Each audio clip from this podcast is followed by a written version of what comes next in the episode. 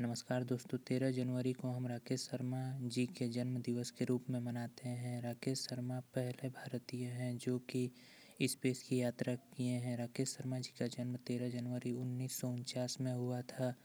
Rakesh Sharma ji Indian air force के wing commander थे और इनका selection Soviet of Intercosmos space programme में भी हुआ था। धन्यवाद।